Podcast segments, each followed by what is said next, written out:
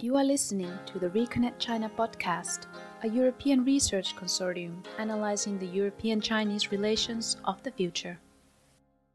Welcome to the ReConnect China podcast, a European research consortium analyzing the European-Chinese relations of the future. I am Elo Süld from University of Tartu Asia Center, and my guest today is Ties Dams. He is a political theorist, writer and research fellow at the Clingendael Institute and Leiden University. In Dutch, he published a best-selling monography on Xi Jinping in 2018. Nowadays, he is working on a book project about Europe and the geopolitics of narrative. Aside from his research, he is a member of the European External Action Service, an expert group on foreign information manipulation and interference. Hello, Ties. Good to have you here. Hi, hello. It's very nice to be here. These words, the power of narrative, sounds diffuse and very academic. What relevance does your topic of research have in relations to current Sino-European relations? I think you're completely right that it sounds very conceptual, but it was Josep Borrell, the High Representative for Foreign Affairs, who in the beginning of the COVID pandemic said there is a battle of narratives going on. And that was being acted out in Europe too, in a real sense. We had Chinese face mask diplomacy, we had wolf warrior diplomats, and really since then we've had extremes, ups and downs in the way China has been trying to reach European audiences, sometimes bullying or being coercive, sometimes being very charming and inviting. And I think since then, in Sino-European relations, and broader speaking in great power politics, this ability to tell your story has been very urgent. It's been it's being acted out very concretely. And so I think it raises a number of questions for European policymakers. How do we react to these, for instance, to these Chinese diplomats? But also, how do we protect our information sphere, our public debate from disinformation, from self-censorship, and from these new influences and this new geopolitization of public debate? And so I think there, the very philosophic word narrative becomes actually just a very practical question of how do we manage to speak to each other in free societies when the geopolitical pressure from outside is mounting. Yes, but narrative is also such a buzzword. What does it mean exactly, the concept about it? Yeah, that's actually, of course, as everything in academia, a matter of great debate. But perhaps even not enough debate. So especially in the field of international relations, so the study of diplomacy and geopolitics, and narrative is certainly a buzzword. It's a hype. People use it a lot, but they use it rather synonymously or roughly to a rhetoric, language, discourse, things diplomats and leaders say, whereas in literary theory and philosophy, there are shelves filled with far more precise and insightful definitions of what a narrative is and what it does to human life. And why I say that is I tend to follow the French philosopher Paul Ricoeur, who happened to be, by the way, the one-time mentor to a then young philosophy student, Emmanuel Macron, in saying that a narrative is the way through making stories that people make sense of time. So we live through time, but we can't, it's very hard to really grasp it. And we people need to feel that we're connected to the history and have a sense of where we're going. And narrative is the way, through stories, through embodiment, to making plots, that we can sense that we belong to each other, that we've come from a shared past and we're headed to a shared future. And so narrative is not just something we do to the experience of time, but the way we shape communities. And I think in the end, the way we shape political communities. And so that's my take on narrative. It's still very broad because we do it in many different ways, not just in written form. We tell stories with all kinds of things, with technologies, with policies, and indeed with speeches. But it's a way to form a community and to set that community in time, to know where we've been and to know where we're going. We are talking here about China, but in Chinese geopolitical strategy concerned with narrative power. What do you think, in what way difference Chinese strategy concept of narrative power from Western, from American, or also from European concept? One of the reasons I came to this topic is because in my study of China, I found that indeed the Chinese state and the Communist Party is incredibly preoccupied with at least what I call narrative power. And one sign of that is that Xi Jinping has appointed to the number 4 seat on his Politburo Standing Committee, so the highest governing body of China, Wang Huning, who is basically a philosopher, political theorist, speechwriter, who's been designing the grand narratives of China's power for almost 3 decades now. So it's not just a philosophical matter for Chinese intellectuals. It's something of very urgent political and geopolitical strategy making at the highest levels of Chinese politics. But indeed, I think this strategic conception differs from, for instance, the American or European conceptions of the importance of narratives and power. And that is that China really seems to be reasoning from a standpoint of being the underdog. So if you look at the way Chinese policy approaches the importance of, for instance, building its global media presence, it's not just to send out to the world a favorable image of China, it's to break the perceived Western hegemony on language, discourse, and narrative in the world.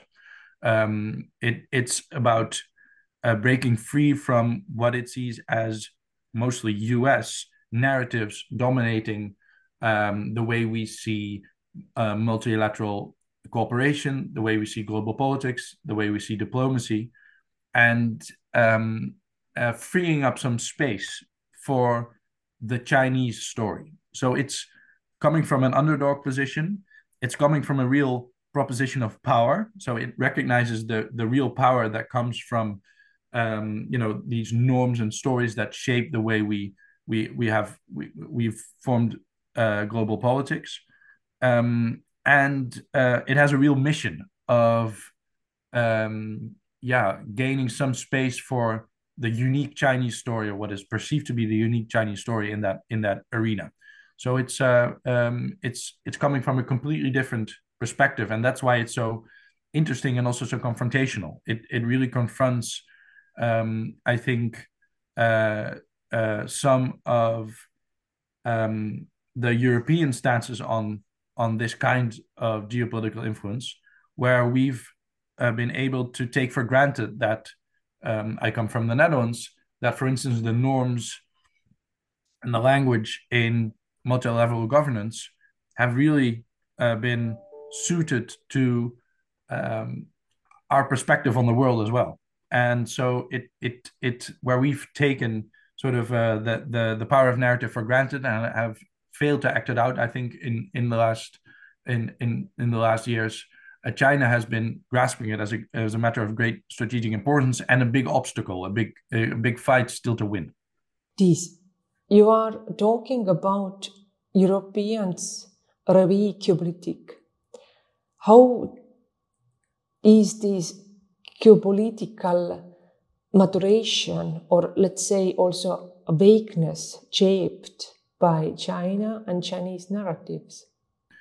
That's very interesting, and I think that's what Josep Borrell pointed us to. And in the midst of this crisis that had very real sort of material impact on health, trade links, and so forth, he pointed towards the immaterial, to the power of stories in shaping these events. And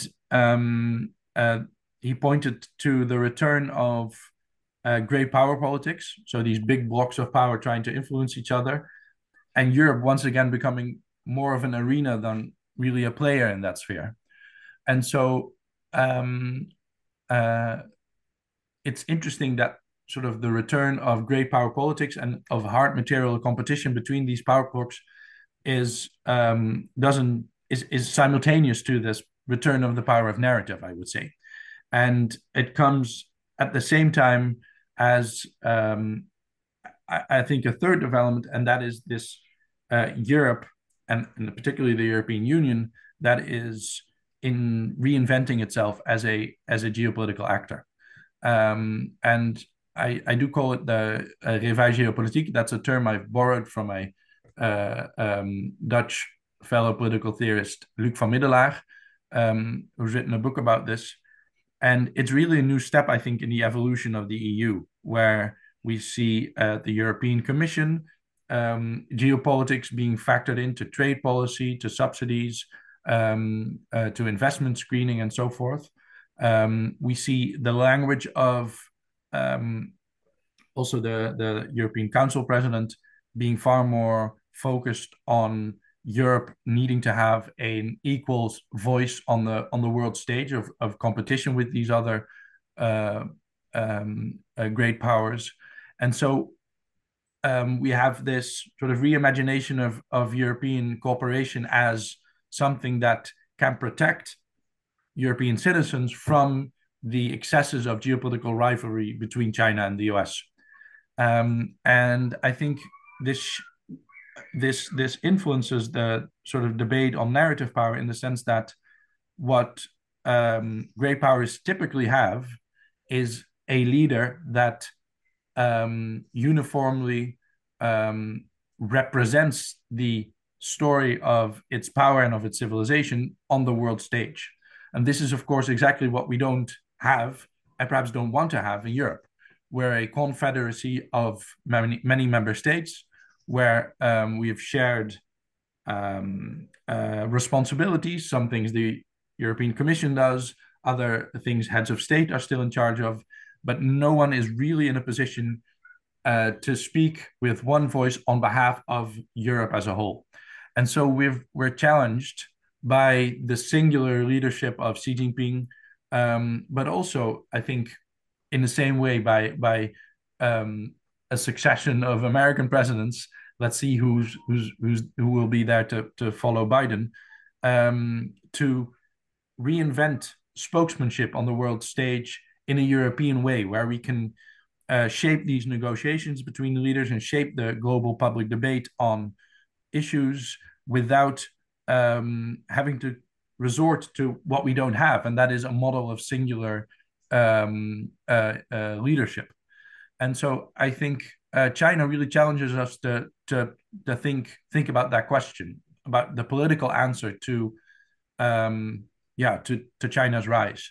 And I think there's a second question that China raises, and that's how do you protect an open society, and especially the free flow of information and open debate in an open society such as European societies are, in a time where it becomes of growing importance to rival power blocks that are not democratic and not open to influence that free space. And especially, how do you protect that free space of debate without sacrificing its openness? And, the wave of disinformation coming from Russia has already raised that question. But if we look a little bit into the future and think about the potential of China-backed platforms in amplifying that kind of disinformation, well, we really have a serious sort of strategic and I think moral question to ask. This, my last question to you is that you are also a member of the European External Action Service. It is an expert group on foreign information manipulation and interference. So you are not just concerned with narrative power in a theoretical sense, but with the implication for strategies and policies.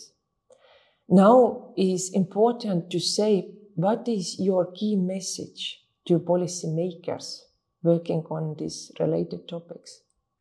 I think boiled down in the simplest way, it might be, this is not just about regulation. It's a political challenge. So China's rise,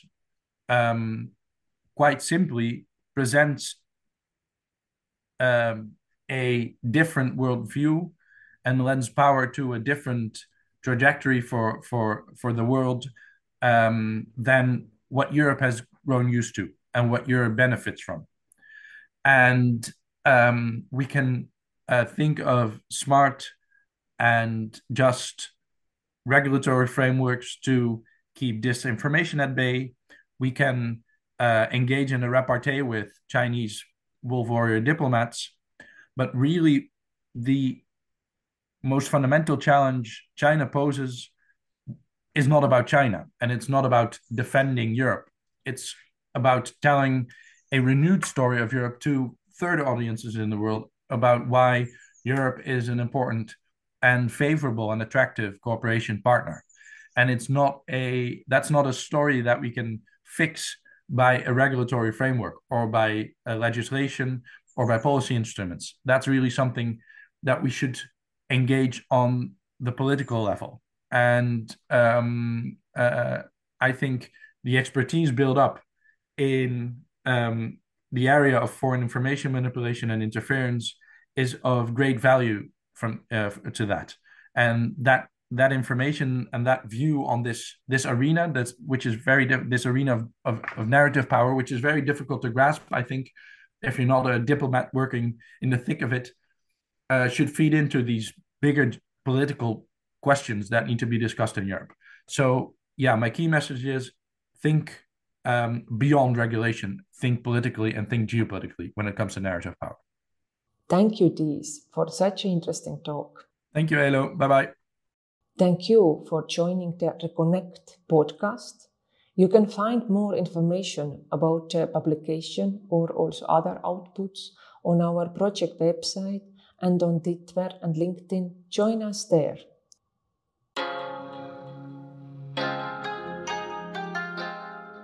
You've been listening to the ReConnect podcast.